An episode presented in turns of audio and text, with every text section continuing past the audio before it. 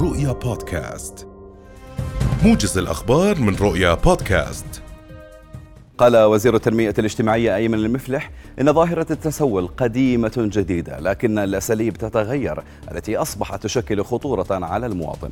وأضاف المفلح في حديث لرؤيا اليوم أن شكاوى المواطنين مستمرة في التعامل مع ال متسول في حال عدم التعاطف معهم وإعطائهم المال. وأشار إلى أنه سجلت حالات تهجم للمتسولين على فرق التسول استخدم فيها السلاح الأبيض مؤكدا أن هذه الظاهرة متابعة من قبل الوزارة حيث تم اللجوء إلى القوننة وتغليظ العقوبات. قال وزير الأوقاف والشؤون والمقدسات الإسلامية رئيس بعثات الحج الأردنية إلى الديار المقدسة. الدكتور محمد الخلايلة إن تفويج الحجاج إلى جبل عرفة سيكون مساء الخميس وهو يوم التروية للوقوف به يوم الجمعة المقبلة.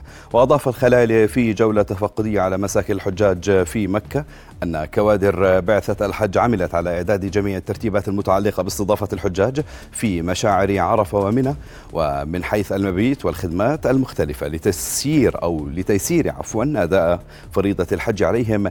إضافة إلى الدور المهم التي أو الذي تقوم به البعثة الإعلامية. قال الناطق الإعلامي باسم مديرية الأمن العام إن معلومات وردت مساء أمس لمديرية شرطة لواء الرمثاء من إحدى السيدات من جنسية عربية. بقيام طليقها ويعاني من مرض نفسي ويقطن في لواء الرمثاء بتعنيف أبنائها الأربعة وضربهم بشكل مستمر وأنها تخشى على حياتهم.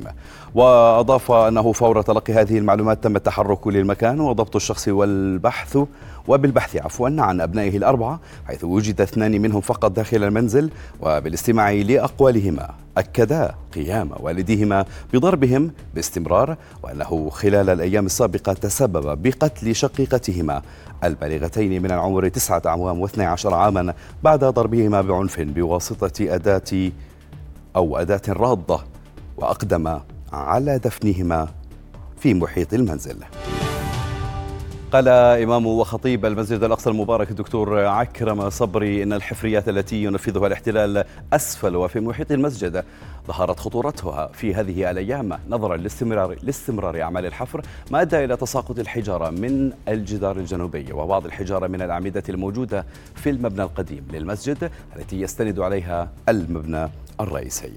وفي التفاصيل أضاف صبري لرؤيا أن الخطورة تكمن في ظهور التشققات وسقوط الحجارة بالإضافة إلى تفريغ الأتربة من حول أساسات المسجد حيث انكشفت الأساسات واصفا حالة المسجد بالمعلق مرجحا أن الاحتلال الإسرائيلي يراهن على حصول زلزال قوي في المنطقة بحيث يؤدي إلى انهيار المسجد. أعلن رئيس الوزراء الأوكراني أن بلاده تحتاج إلى 750 مليار دولار لخطة التعافي في أعقاب الحرب مع روسيا. وقال في تصريحات في مؤتمر تعافي أوكرانيا المنعقد في مدينة لوغانو السويسرية إن هناك أضرار مباشرة تزيد عن 100 مليار دولار أمريكي للبنية التحتية الأوكرانية جراء الحرب الروسية. قتل ستة أشخاص وأصيب أكثر من عشرين آخرين في جروح في ولاية إلينوي الأمريكية يوم أمس برصاص مسلح أطلق أو أطلق النار من بندقية على جمع كان يشارك في مسيرة بمناسبة عيد استقلال الولايات المتحدة وفق ما أفاد مسؤولون.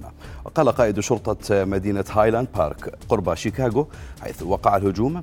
أنه تم نقل أكثر من 26 شخصا إلى مستشفى هايلاند بارك. هذا وأعلنت السلطات الأمريكية أنها أوقفت في وقت لاحق شابا يشتبه بأنه من نفذ عملية إطلاق النار رؤيا بودكاست.